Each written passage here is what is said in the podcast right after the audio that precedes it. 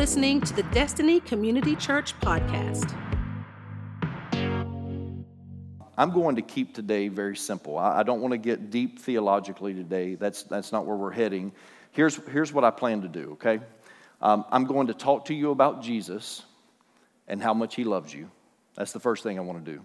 Talk to you about Jesus and how much he loves you. And then um, I'm going to tell you a, a, personal story about my family, which, how many of you know if you're born and raised in a pastor's home, uh, it's all on the table. If it happens in our, in our lives, then we get to share it publicly. So, um, and, and so I'm going to tell you a story about our family, and then, and then I'm, I'm going to give you a chance to love Jesus back. That's what I want to do today. I want to give you a chance to love him back. And so today I want to speak to you on the subject.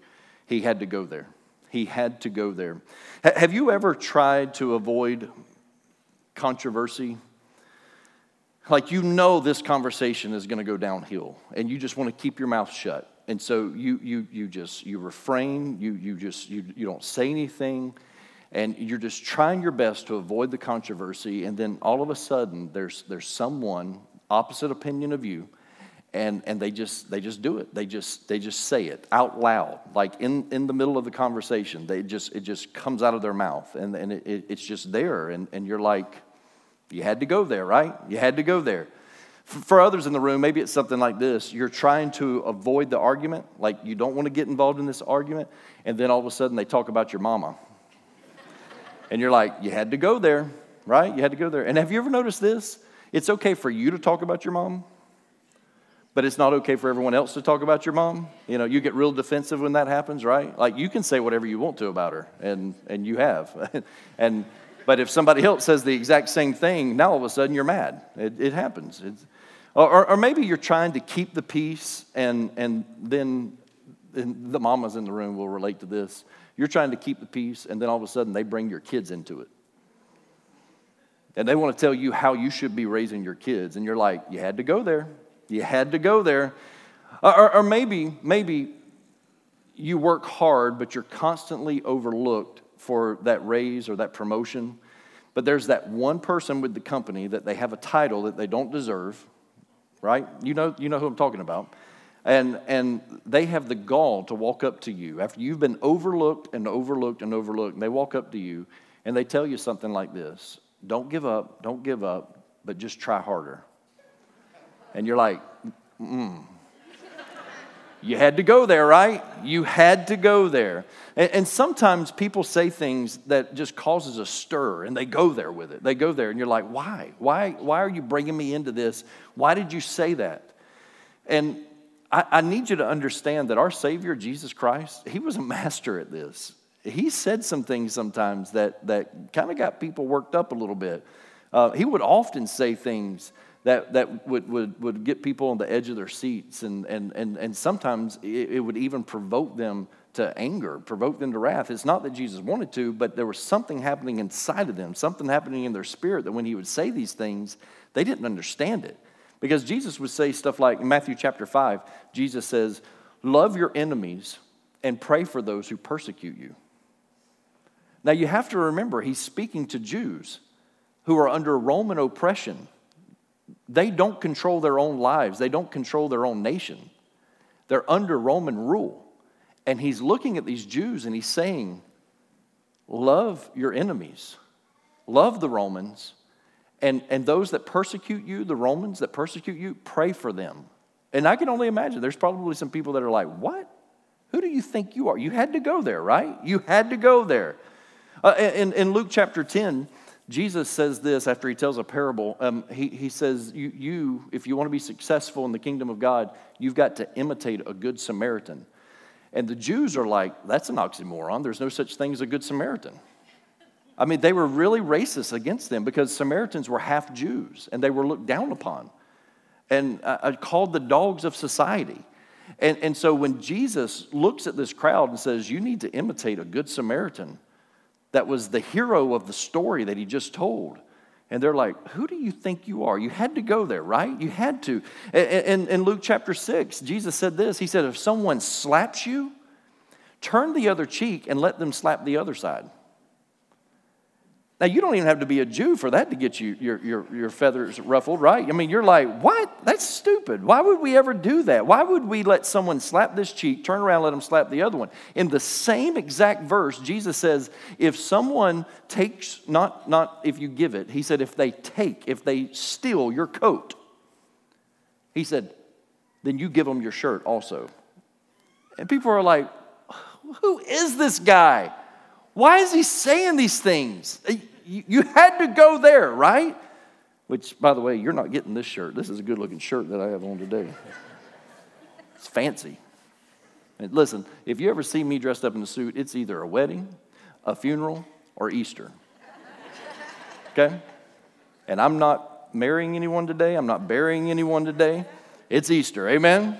Amen. It's Resurrection Sunday. And these statements, these statements, and, and more like them, it calls people to look at Jesus with anger because he had to go there. And, and, and I can tell you, there's not one word that Jesus ever said that, that wasn't intentional.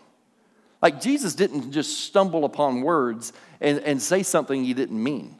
When Jesus said it, he meant it. And he said these things because he knew that it was going to stir something up within their spirit and he was going to get a reaction out of them.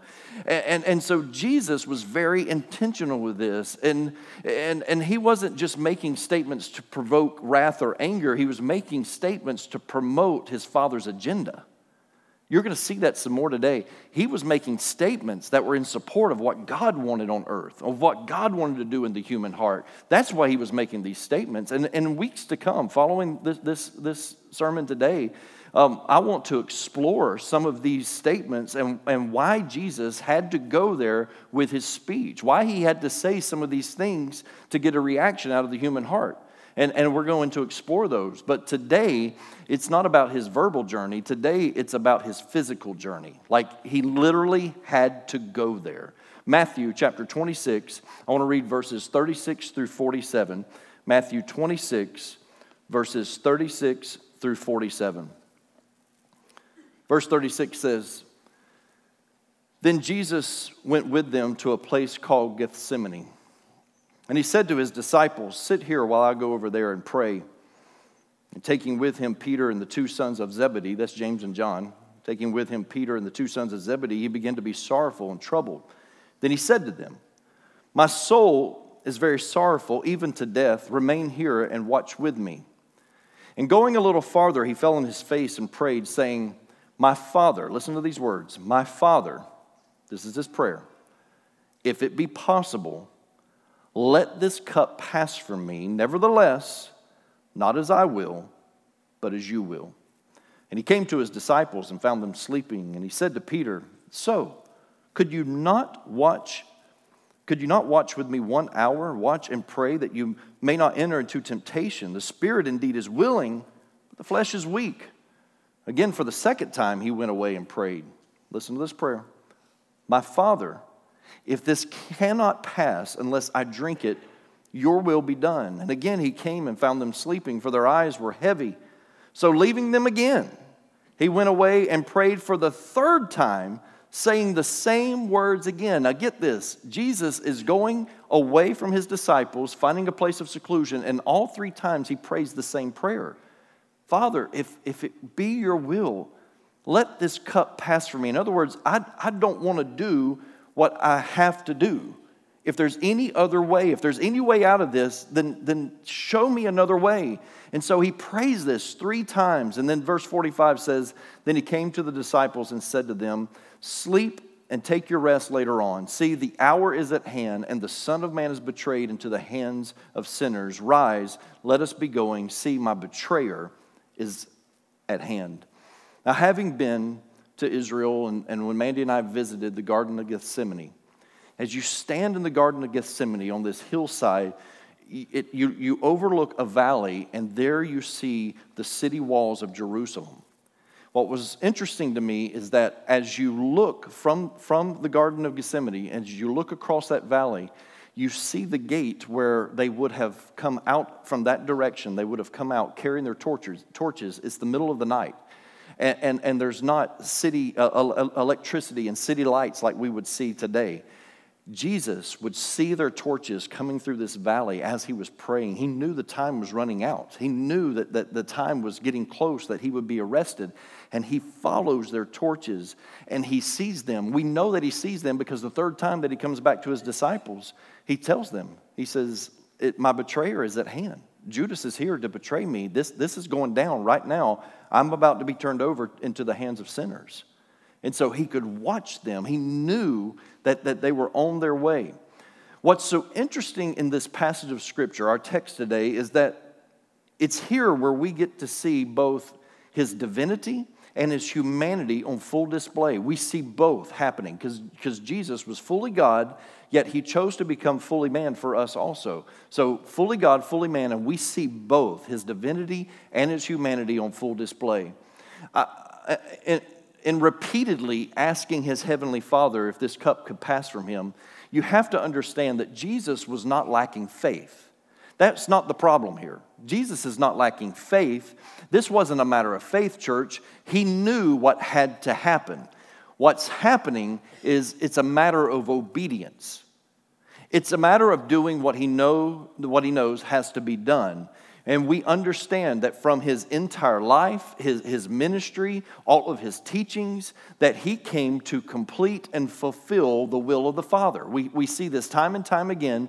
Jesus came to fulfill the will of the Father. He knew, make no doubt about it, he knew that he had to be the sacrifice for our sins. Jesus knew that he had to become the lamb, the spotless lamb, the sinless lamb for our sins. He had to be the sacrifice. You go all the way back to the Old Testament, to the law, Exodus chapter 12, actually.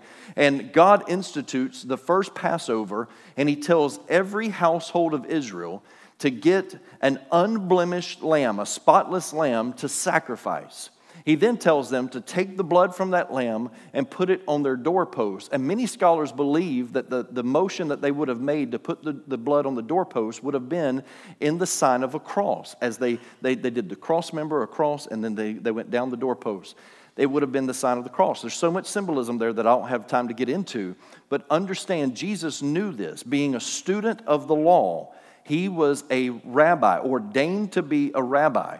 And so he was at the top of his class. He had graduated through uh, uh, school and, um, at the local synagogue and had worked his way into being a rabbi.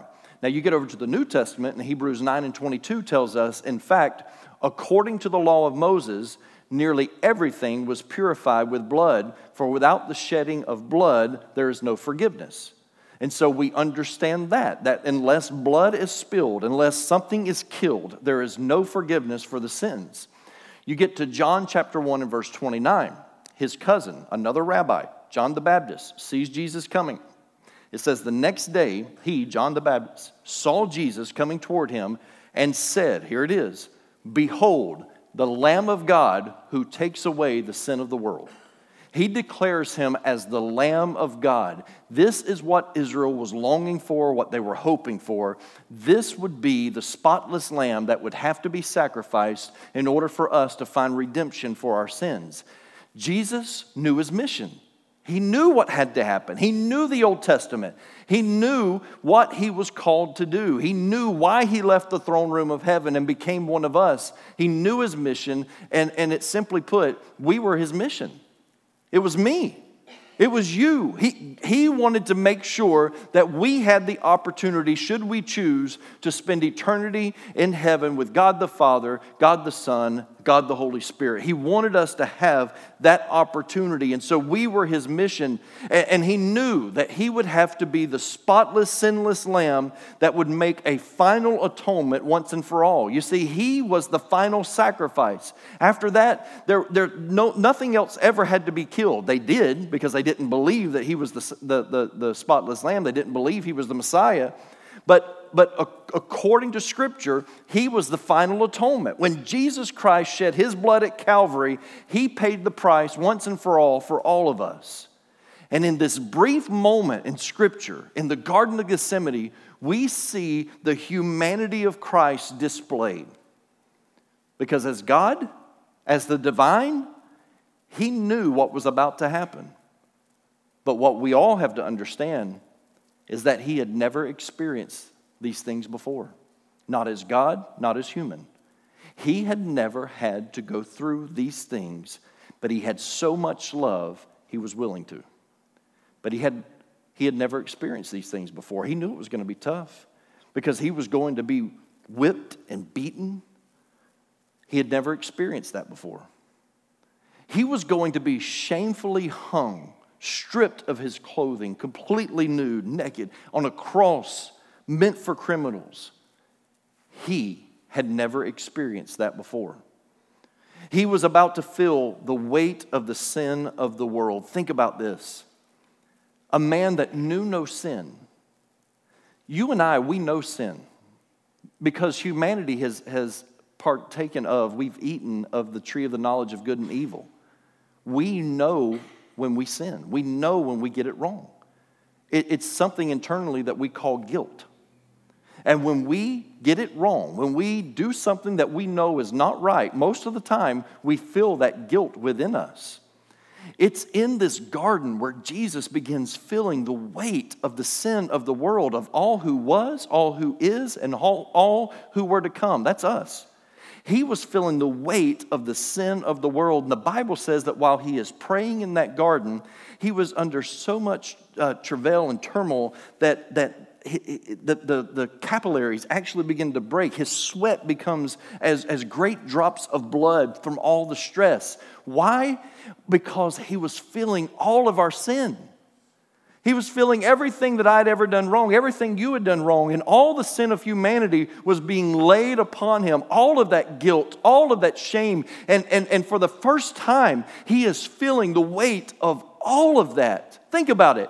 Every rapist, every serial killer, every murderer, the, the, the, the, the rankest of ranks of sinners, he was feeling the weight of the entire world. The weight of sin was placed upon him, and he knew, I have never experienced this before.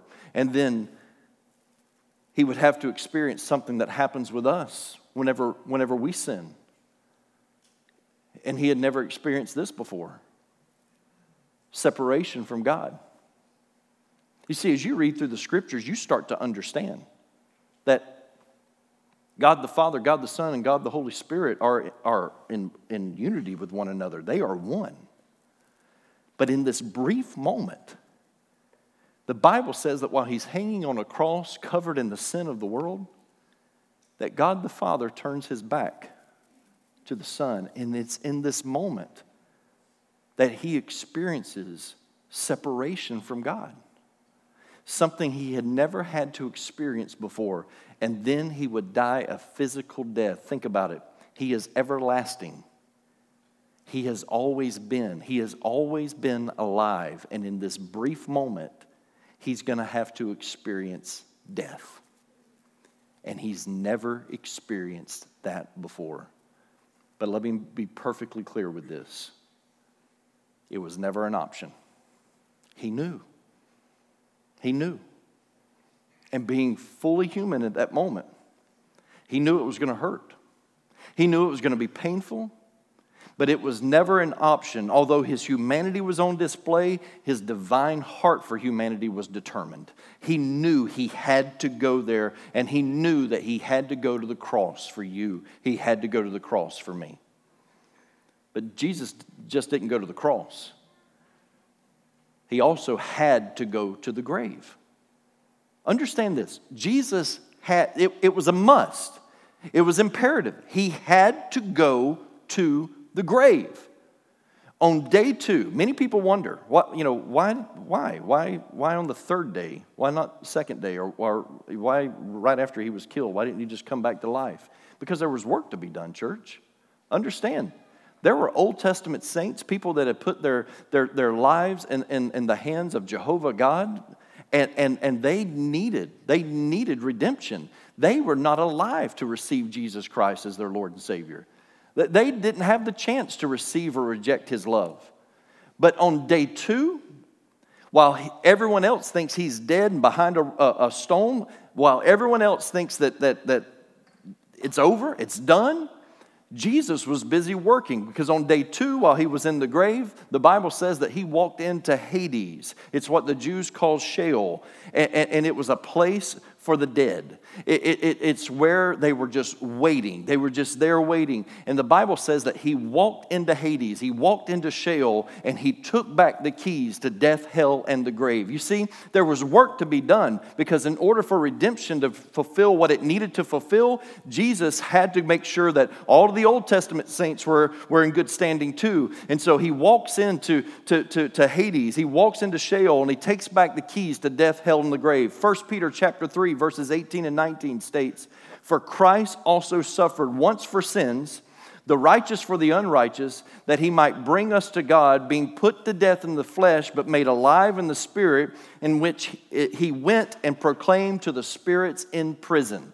He went preaching through Sheol. He went preaching through Hades, and he was proclaiming salvation for those Old Testament saints. Revelation 1 and 18, Jesus Christ himself said, I am the living one. He said, I was dead, and now look, I am alive forever and ever. And here's what he says, and I hold the keys of death and Hades. You see, for those of us in the room that we've put our trust and our faith in Jesus Christ, we know who holds the keys to death, hell, and the grave. We know where our hope is found. So listen, they may kill me.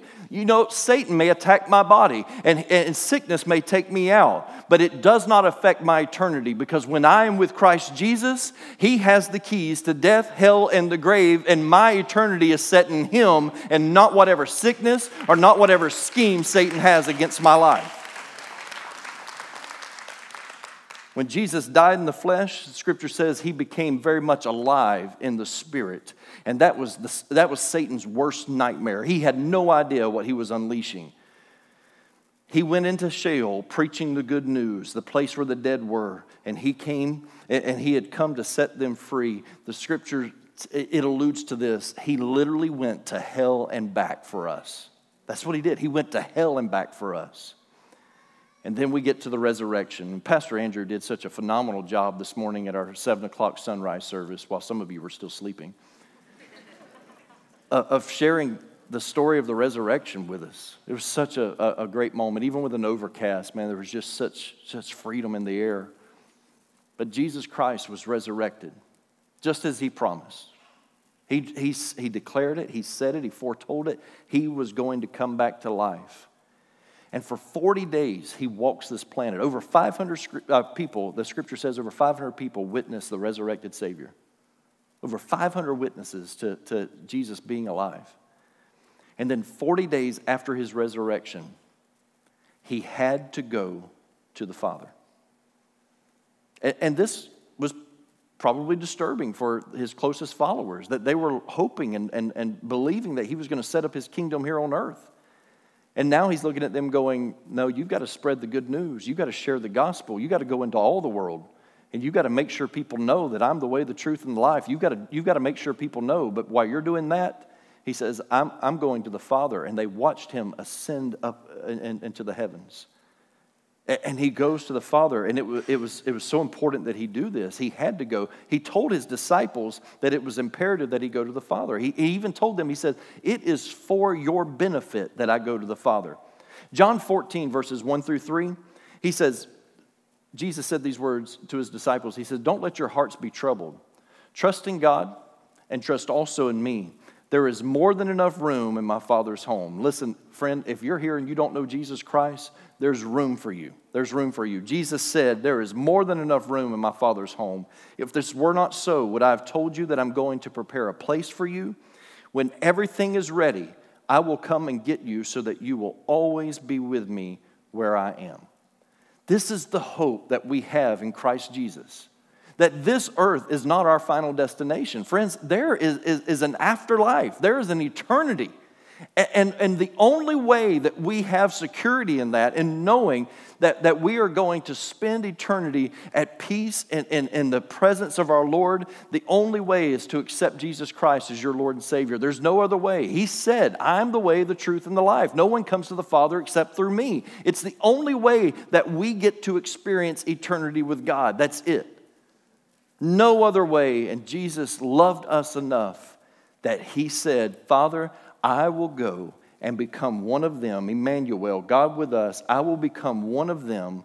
I will live a life as a human, and then I will be the sacrifice, the atonement for their sins.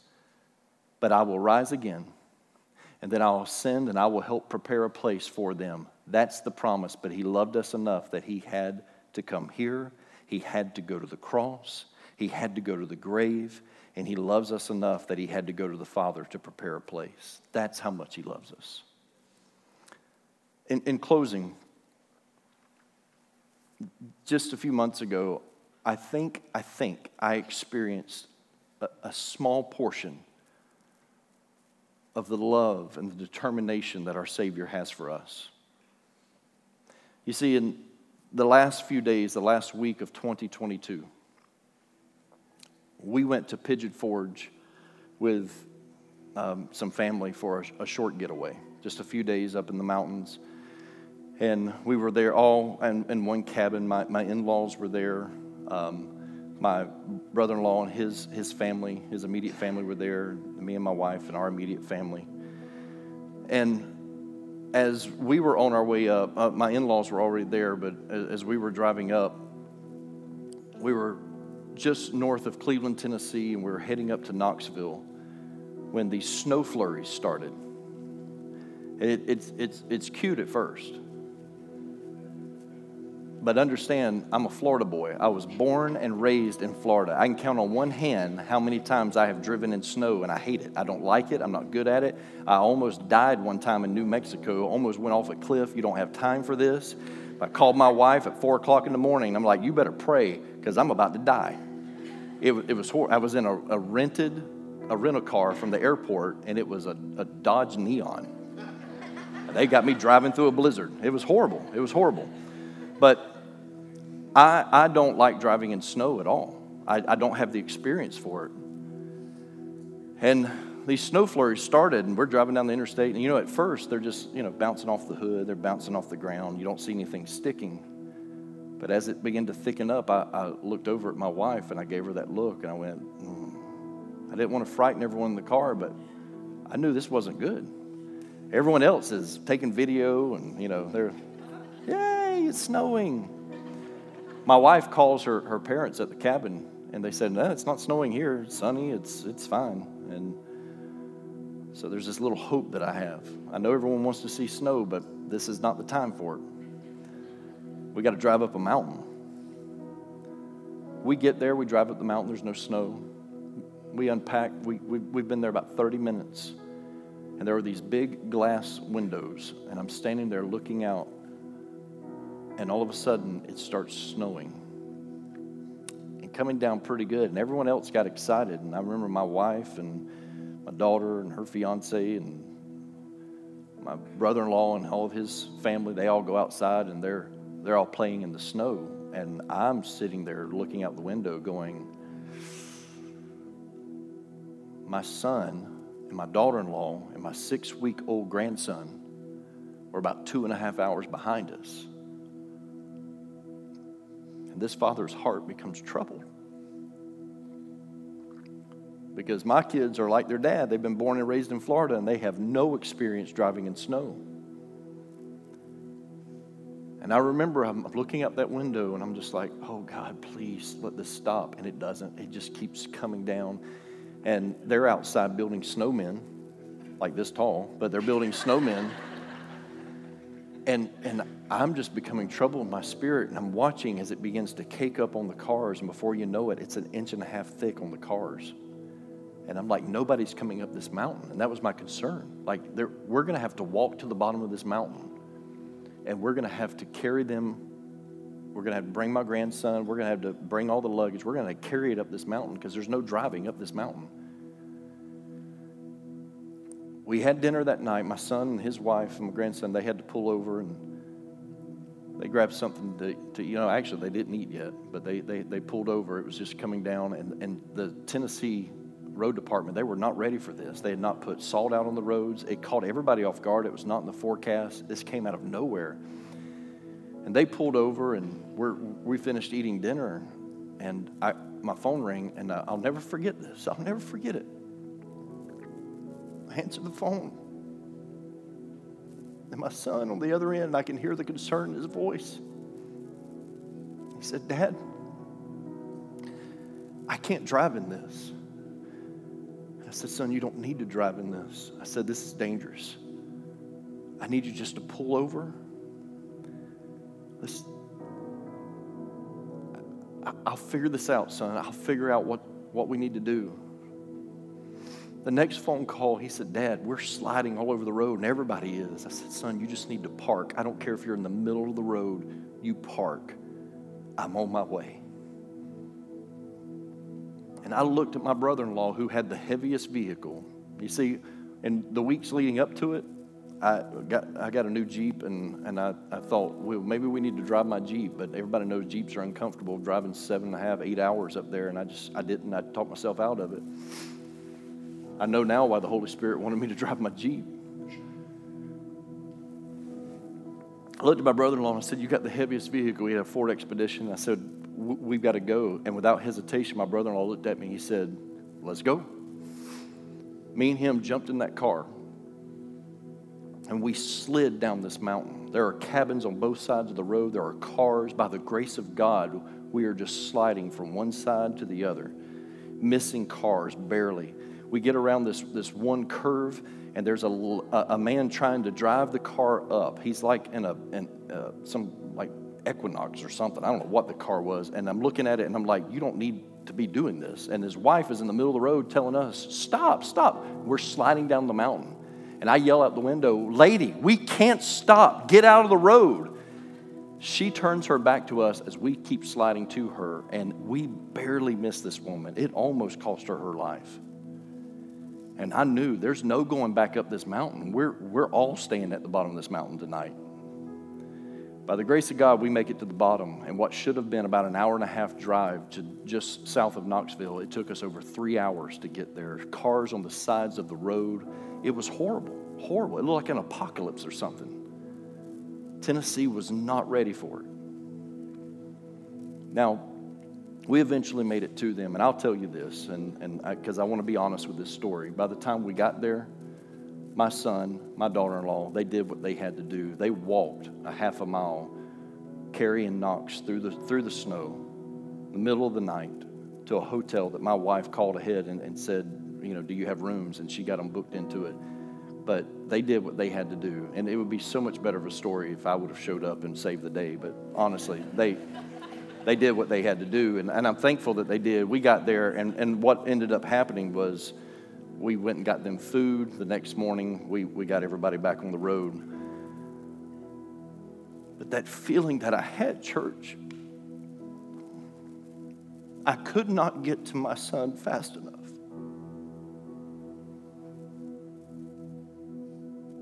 This longing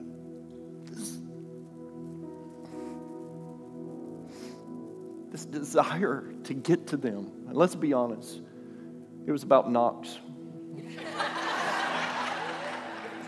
I didn't care about Caleb and Mariah. It was all my grand. No, I'm just kidding. I'm just kidding. When, when I heard it in my son's voice, I knew I had to get there. I, I had to get there. When humanity needed a Savior, Jesus Christ left the throne of heaven because he had to get here. He had to come here. He had to get to us. Father, I've got to go there. And he loved us that much to become us so that he could be the sacrificial lamb so that we wouldn't have to pay that penalty, so that we would have forgiveness for sins, so that we wouldn't have to keep offering sacrifices that would never make atonement for all that we would do wrong. But Jesus said, I'll do it. He had to get to us. In church, it was reckless, it was absurd, it was unorthodox, but it was beautiful. And it was love. Because that's what God is. Scripture says God is love. And in his love for us, he knew He had to come to us. And the hope that we have is when we put our trust in Him, then we'll get to go to Him. Thanks for listening to the Destiny Community Church podcast. To learn more about DCC, including our service times and location, visit us at destinycommunitychurch.org